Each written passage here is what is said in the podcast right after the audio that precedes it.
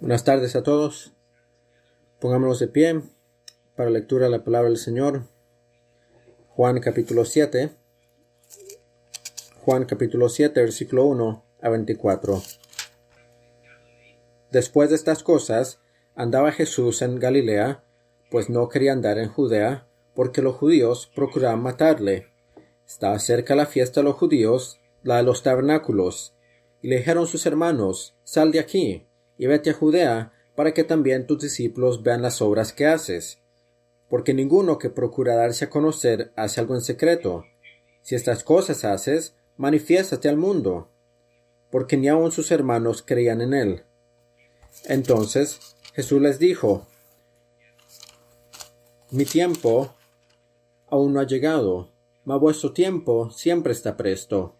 No puede el mundo aborreceros a vosotros, mas a mí me aborrece, porque yo testifico de él, que sus obras son malas. Subid vosotros a la fiesta.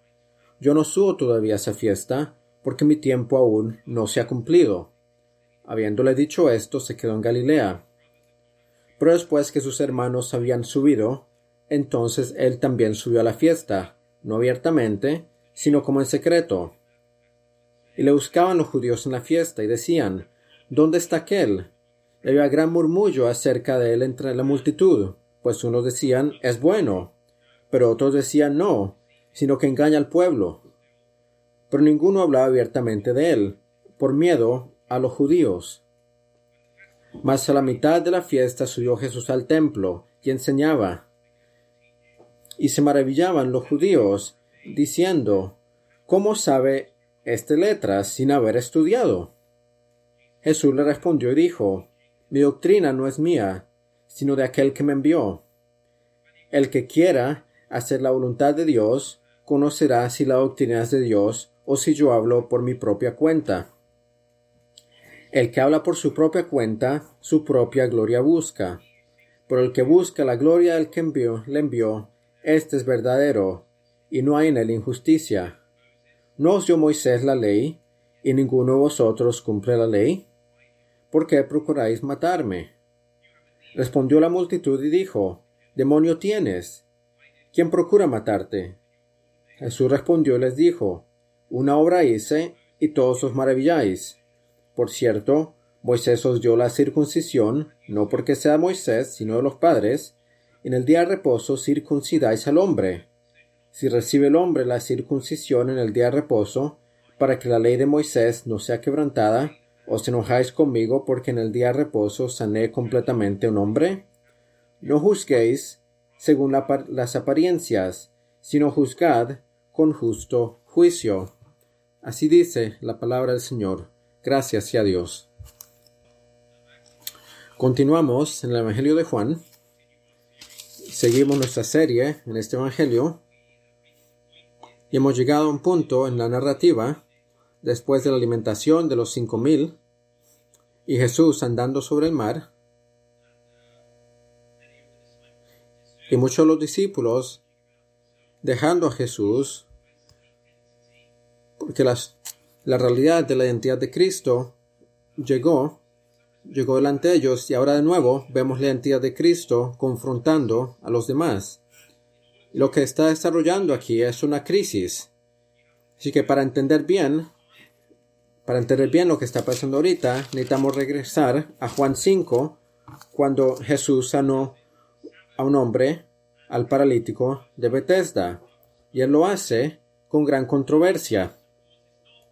Ahora la crisis no es tanto sobre el día de reposo, la esencia de la crisis, el problema es la confrontación entre la luz y la oscuridad, entre las obras malas y las obras justas del Señor Jesucristo.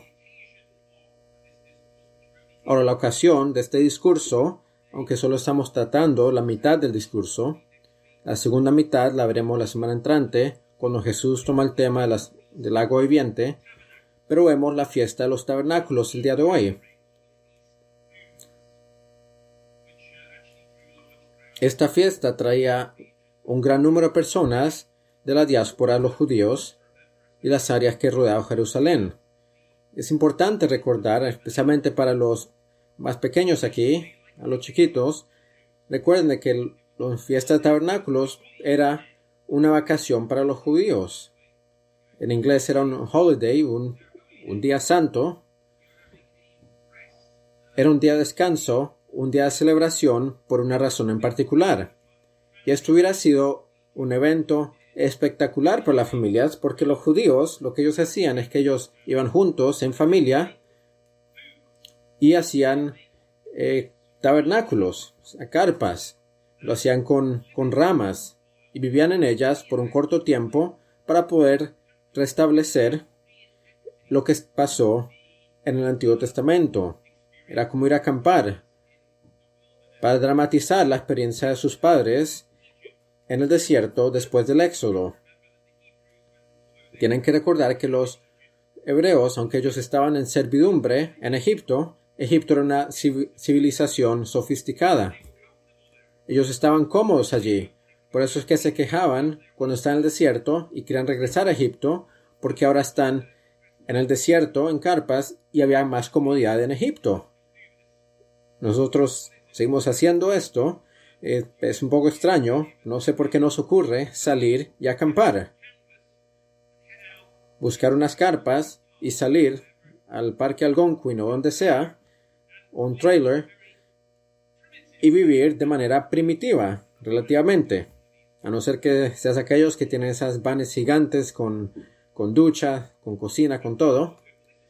Pero aún hacemos esta práctica y los judíos estaban haciendo esto. Así que la familia de Jesús también había subido. Y lo que la fiesta de los tabernáculos celebra era el fin de la cosecha, era el fin de ese tiempo, y era como probar, era como probar la manifestación del reino de Dios. La semana entrante veremos cómo esta ceremonia, que se concentraba o se enfocaba en el agua, venía, sacaban agua de Siloé, había una procesión y cantaban de acuerdo el profeta Isaías, cantaban de que del pozo sacaran aguas de júbilo y Jesús usa esto para su discurso. En la siguiente semana veremos. Pero este evento ordinario, entre ello, tenemos un intento entre las autoridades para matar a Jesús, para asesinarlo, y su celo estaba escondido detrás de esta fiesta. Tenían un celo religioso, sí, pero detrás de eso tenían un celo, un celo fariseo, pretendiendo ser aquellos que guardaban la ley, sin embargo guardaban un plan para matar a Jesús y ese plan es expuesto. Este es el crisis que está delante de nosotros y es el crisis que vemos cada vez que la luz confronta la oscuridad. Con la luz confronta la oscuridad, Cristo siempre sale, siempre es expuesto él. Así que quisiera que veamos el conflicto y el juicio. He llamado mi sermón el día de hoy la verdad y el juicio. Los primeros versículos vimos que la familia de Jesús, ellos también tienen problemas. Así que si hay problemas en tu familia, si hay desafíos, si hay momentos difíciles, personas difíciles, bueno, Señor Jesús también lo experimentó. Él ha sido probado en cada punto así como nosotros. Él no nació en una familia perfecta y la escritura lo hace muy claro que aún sus hermanos no creían en él. Es maravilloso ver después de que sus hermanos creyeron en él y uno de ellos, Santiago, llegó a ser cabeza de la iglesia en Jerusalén. Eso nos dice algo, que si declaras ser el Hijo de Dios y sin pecado, y uno de tus hermanos llega a creer en ti y resulta siendo unos líderes de la iglesia. ¿Te imaginas si un hermano tuyo creyera eso? Pero hay problemas en la familia de Jesús. Y aun con el hecho que las autoridades buscaban la vida del Señor, sus hermanos le animaban de que, que él vaya. Le decían, muéstrate, manifiéstate. Ahora, ¿por qué los hermanos de Jesús tenían esa postura? Bueno, niños, piensen en esto. Hubiera visto disciplina en la casa de Jesús. Pero si no tienes pecado y no haces nada malo, pero tus padres son pecadores, Tal vez había tensión entre ti y tus padres, porque a lo mejor ellos veían algo muy difícil en esto. ¿Cómo llegas a criar un ser humano que está cumpliendo la ley de Dios? No solo esto, pero sus hermanos y hermanas están siendo eh, castigados y Jesús no lo recibía. Era como mi hermano más joven. Cuando a mí me castigaban, mi hermano Ben, él y yo siempre era el que nos castigaban y mi otro hermano no le pasaba nada. Ya no pasa ahora, pero así era en mi casa. ¿Y te imaginas cómo sería para los hermanos de Jesús ellos viendo esto? No es justo. Nosotros siempre recibimos la disciplina, nos castigan a nosotros y a Jesús nunca lo mandan afuera de la casa. A nunca le quitan los privilegios. Ahora son hombres tan grandes, son hombres jóvenes, pero al mismo tiempo era difícil, aún así existía la dinámica. Ellos tenían que tratar de entender quién era su hermano, mismo tiempo que la mamá del Señor tenía que entender quién era su hijo. Ella sabía que él fue enviado por Dios, pues ella conocía el nacimiento de su hijo, pero ella aún no entendía la misión de su hijo. Así que sus hermanos dicen, ve, muéstrate, manifiéstate, ve, declara tu misión. ¿Por qué estás escondiéndote si eres quien dice que eres? Demuéstrate, haz algo. Ahora esta mentalidad es interesante. Aún permanece con nosotros. Sus hermanos serían lo que llamamos evidencialistas. ¿Qué significa esto? Bueno, significa que solo si le damos a la persona suficiente evidencia, suficientes argumentos, si razonas lo suficiente con ellos, ellos van a creer y someterse a Dios.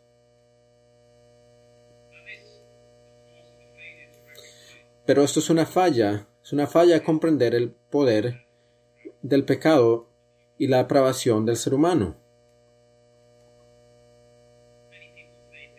Muchos el día de hoy piensan si simplemente en la iglesia, eh, con nuestro mensaje, usamos el medio correcto, la tecnología correcta, si solo ajustamos el suficiente mensaje para entretener a las personas, si solo somos un poco más sensibles a las personas que buscan y un poco y no juzgamos tanto, por decirlo así, Así las personas llegarían más a nosotros. Si hiciéramos más cómplices con las autoridades, todos nos amarían. Y amarían a Dios de esa forma. Pero eso es un mito. Yo he trabajado en la obra apologética eh, ya por 25 años. Y mi experiencia ha sido durante todos estos años que darle evidencia o argumentos a las personas aun los más convincentes, eso no gana en sí las personas al Señor. No es suficiente. Si vemos más adelante en el Evangelio de Juan, y vemos que Jesús levanta a Lázaro, es ese momento cuando el complot contra Jesús avanza más y están determinados a asesinarlo, ya que han testificado la resurrección de un hombre que ha estado en un sepulcro por tres días. Cuando Faraón experimentó todas las plagas, todas las plagas de que llegaron sobre Egipto, no solo su corazón es endurecido, pero aún cuando llega a aceptar librar a los judíos, a los hebreos, los persigue. Y el Señor tiene que hundir a los egipcios en el Mar Rojo. Podemos ver que Dios trabajando de maneras dramáticas en su hablar, en su juicio, en la historia, eso no significa que las personas van a llegar a Él. Cuando sanó días leprosos, solo uno regresó para reconocerlo. Por este punto de vista falso, se encuentra mucho en la iglesia moderna. Se piensa que hay una técnica que nos falta. Si acomodamos, acomodamos el mensaje un poco, así las personas llegarán. Pero la realidad es que lo opuesto ocurre.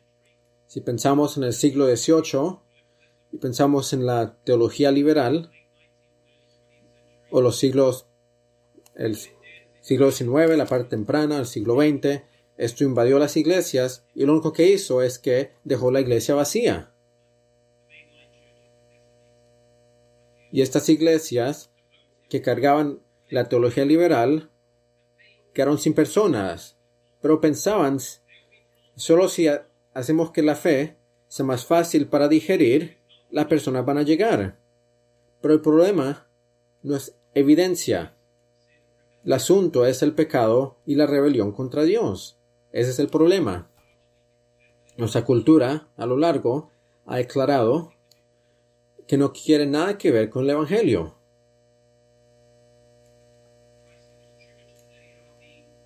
La Iglesia y Cristo el día de hoy son llamadas no esenciales, y como vimos en la oración pastoral, ahora vivimos el juicio de Dios por eso. Y dirías que un día como este, cuando personas pierden sus trabajos por los miles, sus negocios están en crisis, su salud,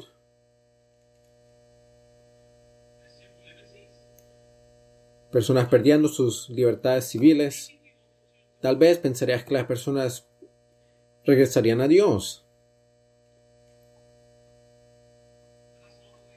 Pero así no funciona el asunto.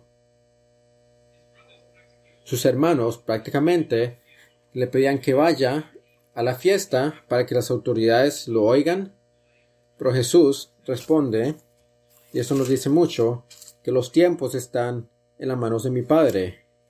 Mi tiempo no ha llegado. Ahora eso nos recuerda a Juan 10, 18, porque Jesús sabía, ella sabía que había un complot para matarlo. Pero Jesús no es la víctima de nadie. A veces tratamos de ilustrar a Cristo y su vida como una víctima. Lo pintamos de esa manera. Lo vemos como un Gandhi del primer siglo, como un mártir. Pero de hecho, Él lo dijo, yo tengo poder, en Juan 18, tengo poder para ponerla, su vida, y tengo poder para volverla a tomar. Jesús no fue victimizado, fue perseguido, Seguro que sí, pero a su mismo discípulo le dijo que yo pueda llamar doce legiones de ángeles para librarme de este momento si yo quisiere. Tengo el poder de poner mi vida y levantarla. Él dijo, no ha llegado mi tiempo. Es un punto de vista muy distinto en la escritura, porque el tiempo en la escritura es el, se trata del plan de Dios. El propósito del tiempo es de acuerdo al propósito del reino de Dios. Dios hace las cosas el momento que lo quiere hacer. Él ha hecho todo hermoso a su tiempo. Y el tiempo que ha sido establecido en el ministerio de Jesús es el reino de Dios. De eso se tratan los evangelios. Es un tiempo con mucho significado y propósito. Pero a veces luchamos con el tiempo de Dios. Luchamos con sus tiempos porque nos gusta, no es su tiempo. Esperamos que el Señor se agilice o que haga las cosas más lenta o que lo haga de nuestra forma y en nuestro momento. Eso pensaban sus hermanos. Decían avanza, ve. Pero el Señor tiene su tiempo perfecto para todo. Eso significa que necesitamos paciencia, diligencia, perseverancia, lo necesitamos en cada aspecto de nuestras vidas, esperando para que el Señor obre. El Señor iba a ir a la fiesta de los tabernáculos cuando el Señor quería, cuando el Padre lo había establecido, no porque sus hermanos lo estaban empujando. Es interesante que les dice a ellos, tu tiempo siempre está cerca, Jesús les dice en versículo 7, no puede el mundo aborreceros a vosotros, mas a mí me aborrece, porque yo testifico de él que sus obras son malas. Jesús le dice a sus propios hermanos, que el espíritu del mundo, la mentalidad del mundo, no les odia porque aún en este momento son parte de él. Aún son parte de este mundo, porque luego le dice a sus discípulos, el mundo me ha odiado a mí, os odiará a vosotros. En este momento, por su incredulidad, ellos no atraen el odio del mundo. La falla de que Jesús se encaje con el resto del mundo no era por una falla de, relaciones públicas, no era que él había fallado de ser sensible con los demás, o usar el medio correcto, o la persona indicada que le iba a organizar su ministerio. Una vez me senté con una persona de que su trabajo es dar dinero y él está considerando eh, fundar o ayudar nuestro ministerio. Nunca lo hizo, pero nos sentamos a hablar él me decía, yo me encanta mucho lo que tú dices, pero tienes un problema. El problema es tus relaciones públicas. Yo le dije, de verdad. Y le dije, pues estoy con Cristo y prefiero tener los problemas que él tiene en relaciones públicas. Pero el problema era radical, el problema era religioso. Porque el mundo odia a Cristo, es porque Cristo llama atención a la maldad de un mundo caído. Eso es lo que alza, eso es lo que establece el odio hacia Él. No es algo más, no es algo superficial. Mira lo extraños que podemos ser el día de hoy, lo excéntricos, y nos van a respetar por ser diferente. Puede ser alguien muy torpe o alguien simplemente que hace lo que eras con tal y nos trate con Cristo. Y la persona te va a celebrar. El mundo le encanta un espectáculo. Pero la diferencia es moral. Eso es lo que Jesús está diciendo. Esta diferencia fundamental, este contraste entre la justicia de Cristo y el mal del mundo, es lo que el mundo odia de que traiga algo de atención. Hasta nuestra oración el día de hoy llama la atención a la incredulidad del mundo. Eso a ir al mundo. Les enoja. Porque el mundo está ocupado con su pecado, con la muerte,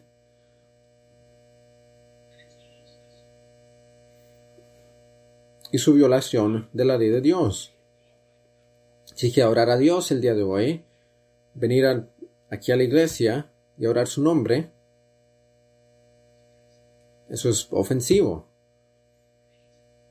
Eres alguien de que odia a los demás. No te importan los demás. ¿Has escuchado esto esta semana?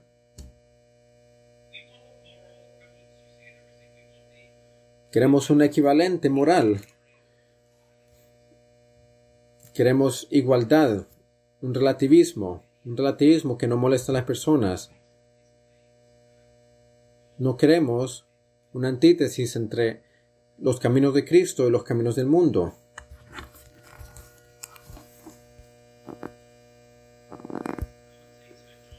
Comentarista John Marsh dice esto, el versículo 7, de acuerdo a lo que dice Jesús, dice, esto es más de que Jesús es un crítico moral del mundo, no es solo que él es un comentarista moral en el mundo, es una aclaración como aquella hecha en Juan 3.80, que por su misma presencia el mundo está siendo juzgado, juzgado por su reacción a él.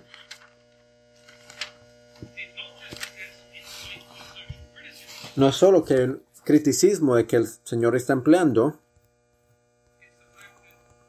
es el hecho de que su presencia en el mundo es una forma de juicio a lo que el mundo está reaccionando, porque cada aspecto, no solo la vida, pero la creación, es una respuesta, es una reacción a la palabra de Dios.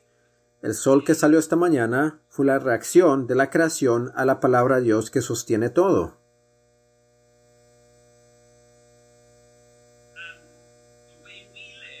La manera que vivimos en nuestra reacción a la palabra de Dios, en nuestra respuesta. y va a ser una reacción fiel o una reacción rebelde. Obediencia o desobediencia.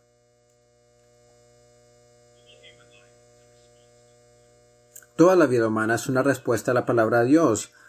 Y por eso, aún la presencia, la presencia de un cristiano causa algo de ofensa. Tu identificación con Cristo es lo que causa ofensa. Es ofensivo para los demás. Es lo que Jesús, lo que vemos ahorita en el Evangelio. A veces pensamos, o pienso que pensamos, que es algo que decimos, o la manera o la forma que lo hacemos. Me acuerdo una vez sentándome con un joven, fue aquí en Canadá en un café, y él me decía, eh, yo creo todo lo que tú me dices y no puedo decir nada en contra de él.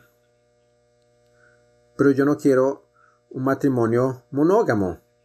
Yo no hablé nada sobre el matrimonio la sexualidad, solo hablé sobre Jesús, pero él reconoció inmediatamente la implicación para su vida.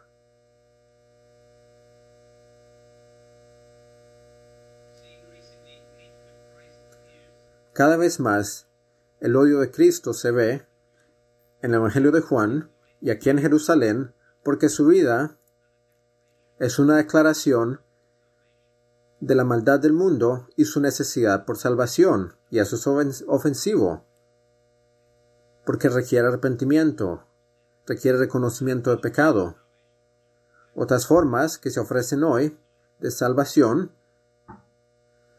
sea de algún gas en el ambiente o de un virus, esa forma de salvación está bien.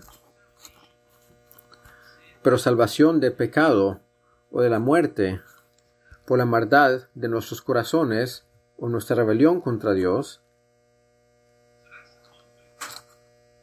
es el conflicto. Por eso es que existe esta hostilidad contra el Señor Jesús. Pero pensemos de la segunda parte, el juicio.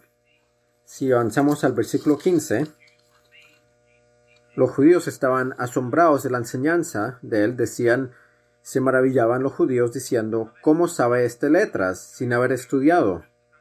Hay todo tipo de discusión sobre Jesús así como hoy en día también se experimenta, ¿quién es él?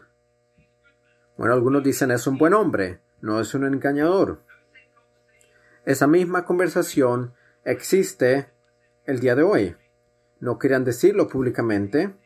Eso ocurre también. Las personas quieren tener una conversación pública, no muy seguros si quieren decir algo en público. Todo tipo de opinión sobre Jesús. y están asombrados de su enseñanza. Están asombrados, parte de la razón por lo menos, es que él no ha sido autenticado por las autoridades. ¿No ha sido la Universidad de Toronto? ¿Cómo puedes hablar sobre salud pública?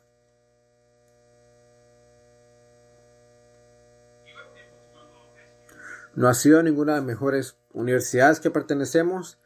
¿Qué puedes tú decir sobre la vida, sobre la verdad?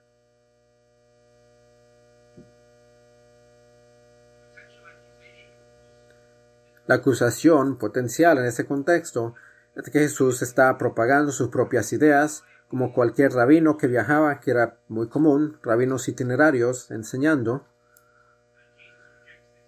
Jesús rechaza esto enfáticamente, diciendo que su doctrina representa aquel que lo envió. Eso es algo crítico en versículo 17. El que quisiera hacer la voluntad de Dios conocerá si la doctrina es de Dios o si yo hablo por mi propia cuenta. El que habla por su propia cuenta, su propia gloria busca, pero el que busca la gloria del que le envió, este es verdadero, y no hay en él injusticia. Es una declaración fascinante. Jesús dice, para verdaderamente conocer la verdad de Dios, tienes que estar dispuesto a hacer su voluntad. Tienes que estar dispuesto a ser obediente. Es decir, es decir, hay, una, hay un fundamento moral, religioso. Tú puedes tener conocimiento, puedes tener partes de la verdad, pero si no tienes el fundamento, religiosamente hablando, todo ese conocimiento, después de todo, no va a ser dirigido en la dirección correcta y a ser malentendido. Si alguno quiere obedecer a Dios, alguno quiere obedecer a Dios, conocerá si la verdad, conocerá la verdad de Dios. Jesús está explicando que la vida y la verdad no se pueden separar. El conocimiento no es solo un ejercicio intelectual, si lo entendemos como cristianos, y esto es algo radical, es algo radical en la tradición del occidente. Porque la idea en el occidente del conocimiento es distinta. Y regresa hasta Platón, la ilustración famosa, especialmente para los más jóvenes. Platón dio un ejemplo de una cueva, le está hablando sobre la política, sobre justicia, y él dio una imagen de personas en una cueva que no conocían más nada sino la cueva, están en la cueva y lo único que ellos ven es un fuego que está detrás de ellos y muestra su sombra. Y él dice, Platón dice, así es el conocimiento de la mayoría de las personas, como una sombra en la pared. En su ilustración, saca a las personas afuera, sus ojos responden mal contra el sol, no les gusta, así que toma algunos objetos, muestra que ellos vean su reflexión en el agua, que vean un objeto y que vean el sol para la tradición filosófica del Occidente, es el, razonamiento del hombre. Es participar en un razonamiento divino. El mundo real es solo una sombra de su apariencia. Pero si solo puedes contemplar la forma, la idea, esa es la raíz al conocimiento. Jesús dice, eso es basura. Ahora, no significa que no es estudiar eh, Platón aquí en la academia, sé que lo estudian, pero tienen que ponerlo en su lugar. San Agustín no tenía miedo de poner a Platón en su lugar a comparación a Cristo. Pero parece que pusiera el carro antes del caballo. Es como decir que si primero conoces y después crees, así conocerás la verdad. Pero escuchemos lo que dice un teólogo, Leslie Newbugin. Sé que es un momento difícil en mi sermón de, entender, pero les animo que me escuchen. Unos momentos más, un misiólogo, ya muerto, pero un comentarista muy bueno el Evangelio de Juan, él decía eso sobre las palabras de Jesús. ¿Cómo es que se puede entender esto? Él preguntaba. No puede ser comprobado con otra fuente de autoridad no hay ninguna barra de justicia a la cual el Señor puede ser llamado a llegar. Solo aquel que hace la voluntad de Dios puede conocer si la enseñanza es de Dios. ¿Y qué significa hacer la voluntad de Dios? Ya se nos dice en Juan 6, 29, es creer en Él y en aquel de que Él envió. Es un llamado a un compromiso entero de obediencia y fe. No hay otra forma de la revelación que se pueda de Dios pueda ser recibida. Cualquier otro intento de validar la declaración con otro criterio es de olvidarnos de la posibilidad de la revelación y regresar solamente al mundo.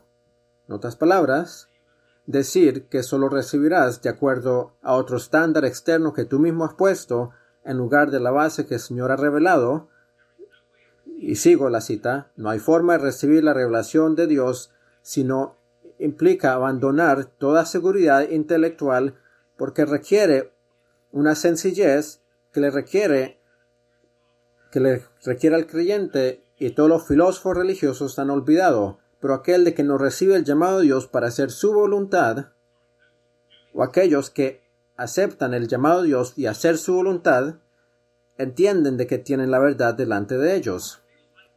Y así se siente ser un cristiano, cuando por fin, cuando por fin te niegas, te sometes, te rindes al Señor de Cristo, de repente te das cuenta lo que significa entender la verdad. El Espíritu Santo testimonio con nuestro espíritu que somos hijos de Dios.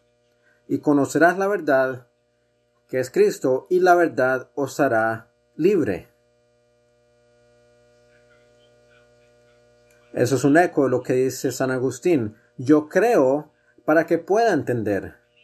Creo para poder entender.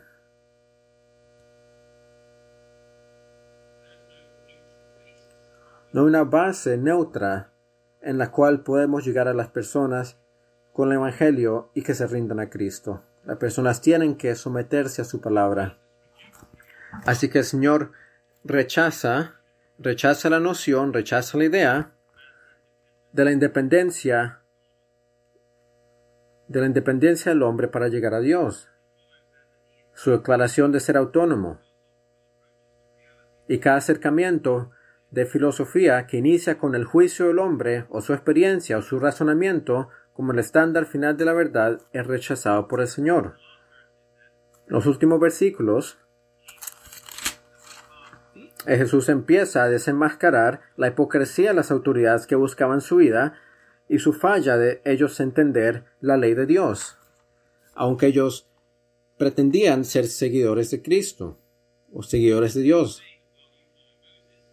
Y él les dice, por cierto, nos dicen de que siguen a Moisés y me quieren matar, quieren mi vida. Están quebrantando la ley de Dios y me están poniendo a mí como el que viola la ley de Dios. Es interesante que en nuestra cultura vemos lo mismo, una cultura que está pasando sus pies por encima de la ley de Dios. Tenemos el proyecto de ley C6 que va a criminalizar padres, pastores, consejeros, terapistas, quien sea, cualquier persona que trate de sinceramente guiar a sus hijos o a un joven que está luchando con deseos al mismo sexo o alguna confusión sexual. Si le guías de acuerdo al estándar normativo de la palabra de Dios, del matrimonio, de la sexualidad bíblica, eso es una ofensa criminal. Si este proyecto de ley lo pasan, puede ser enviado a la cárcel por hasta cinco años, un pastor aconsejando a alguien a obedecer la palabra de Dios es lo que le puede pasar. Tanta violación de la ley de Dios y como Cristo, como representantes de Cristo, se nos dice a nosotros, nosotros somos los criminales. Vamos a matar la creación, vamos a matar la realidad, vamos a hacerlo de acuerdo a nuestra propia idea el proyecto de ley C7. La expansión. La expansión es otra manera de hablar de la eutanasia, pero de asistir a las personas médicamente con la muerte, así lo llaman, se ven que más personas murieron de esa manera en el 2020 y ahora queremos extenderla a personas que están tristes, que están deprimidas,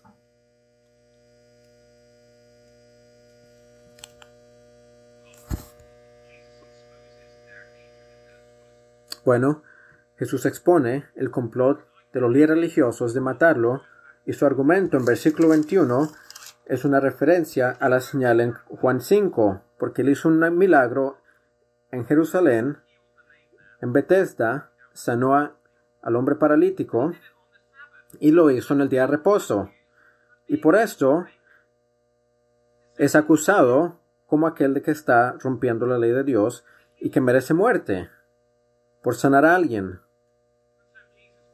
Así que Jesús, Él menciona que ellos permiten la obra pactal de la circuncisión que viene de los padres, que vaya por encima de las regulaciones del día de reposo para poder circuncidar a las personas. En otras palabras, puedes circuncidar en el día de reposo. Y Jesús le dice, hacen esto eso no se considera una violación del día de reposo. El Señor está trayendo personas a la vida todos los días y al día número 8 usualmente lo hacían. Y sabemos que la sangre no está lista para la circuncisión hasta el día 8.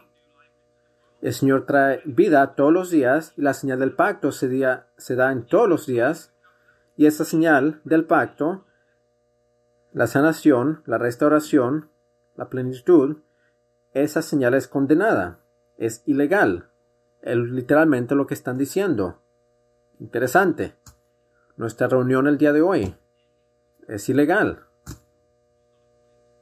Bueno, no de acuerdo a la ley del Señor, no de acuerdo a, la Magna Carta, pero de acuerdo a las regulaciones de los burócratas. Está bien ir a Costco el día de hoy. Bien estar en Walmart. Puedes ir a orar en Canadian Tire o comprando licor, pero no vayas a la iglesia porque estás odiando la humanidad de esta forma. Esa es la esencia, esa es la esencia del fariseísmo. Es una autojusticia, simplemente. Y si hubiera una imagen de la autojusticia en la cultura occidental, sería los últimos 12 meses de las personas comiéndose los camellos, así como los fariseos. El legalismo reemplaza el intento de la ley, el sentido religioso de la ley. La letra mata, dice 2 Corintios 3:6, pero el espíritu da vida. Así que los mandamientos de Jesús, él dice, no tienen ni idea cómo juzgar lo justo. Esto es algo que da vida, venir juntos a orar a Dios, cantar sus alabanzas, orar, oír su palabra, venir ante su cena. Esto es algo que da vida. Pero nuestra cultura está preocupada con la muerte. No sabe cómo juzgar. Así como los fariseos no saben cómo juzgar, le dice el Señor no conocen la medida del juicio justo. Vimos en un país la cual estamos vaciando las cárceles porque nos da miedo de que tengan el virus, pero estamos echando adentro los pastores. No juzgues de acuerdo a la apariencia, no juzguéis según las apariencias, sino juzgad con justo juicio. Lo que Jesús dice, versículo 24. Juzgad con justo juicio.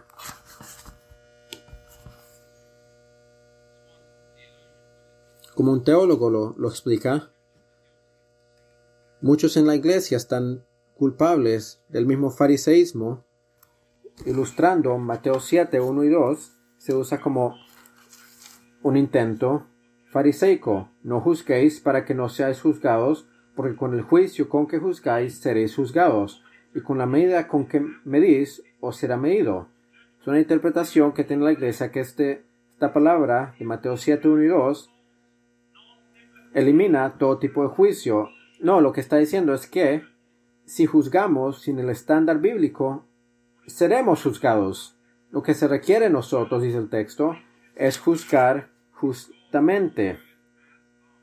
Juzgar con la palabra de Dios como nuestra medida de juicio. Por eso no podemos juzgar el día de hoy, en nuestra época, que tenemos una cultura de fariseos con un estándar inventados por el hombre, nuevas definiciones del pecado, nuevas definiciones de criminalidades, nuevas definiciones del mal hemos puesto lo oscuro por la luz y la luz por lo oscuro. Jesús dice que su autoridad para juzgar viene del Padre y su juicio es justo. Es difícil vivir en una cultura cuando nuestro sistema legal se está degenerando al fariseísmo, con todo tipo de technicalidad no fundamentada sobre la justicia. Pero se nos recuerda que en juzgar nuestras vidas cuando asesoramos un asunto o vemos nuestra propia cultura, tiene que ser de acuerdo a la palabra de Dios. O si no, no somos mejores que los fariseos que querían matar a Jesús. Estuviéramos poniendo nuestro propio estándar y diciendo a la gente que tienen que llegar a nuestro estándar, a nuestra propia idea. La verdad y el juicio siempre están fundamentadas en Cristo. Después de todo, lo que nos llega a donde llegamos en este pasaje es la presencia de la revelación de Dios en la carne, en un hombre en particular, Jesucristo. Eso es lo que inicia la crisis. Es la revelación de Dios en un ser humano en particular. Está ahí con sus hermanos, al principio del capítulo. Está allí, al final, versículo 24.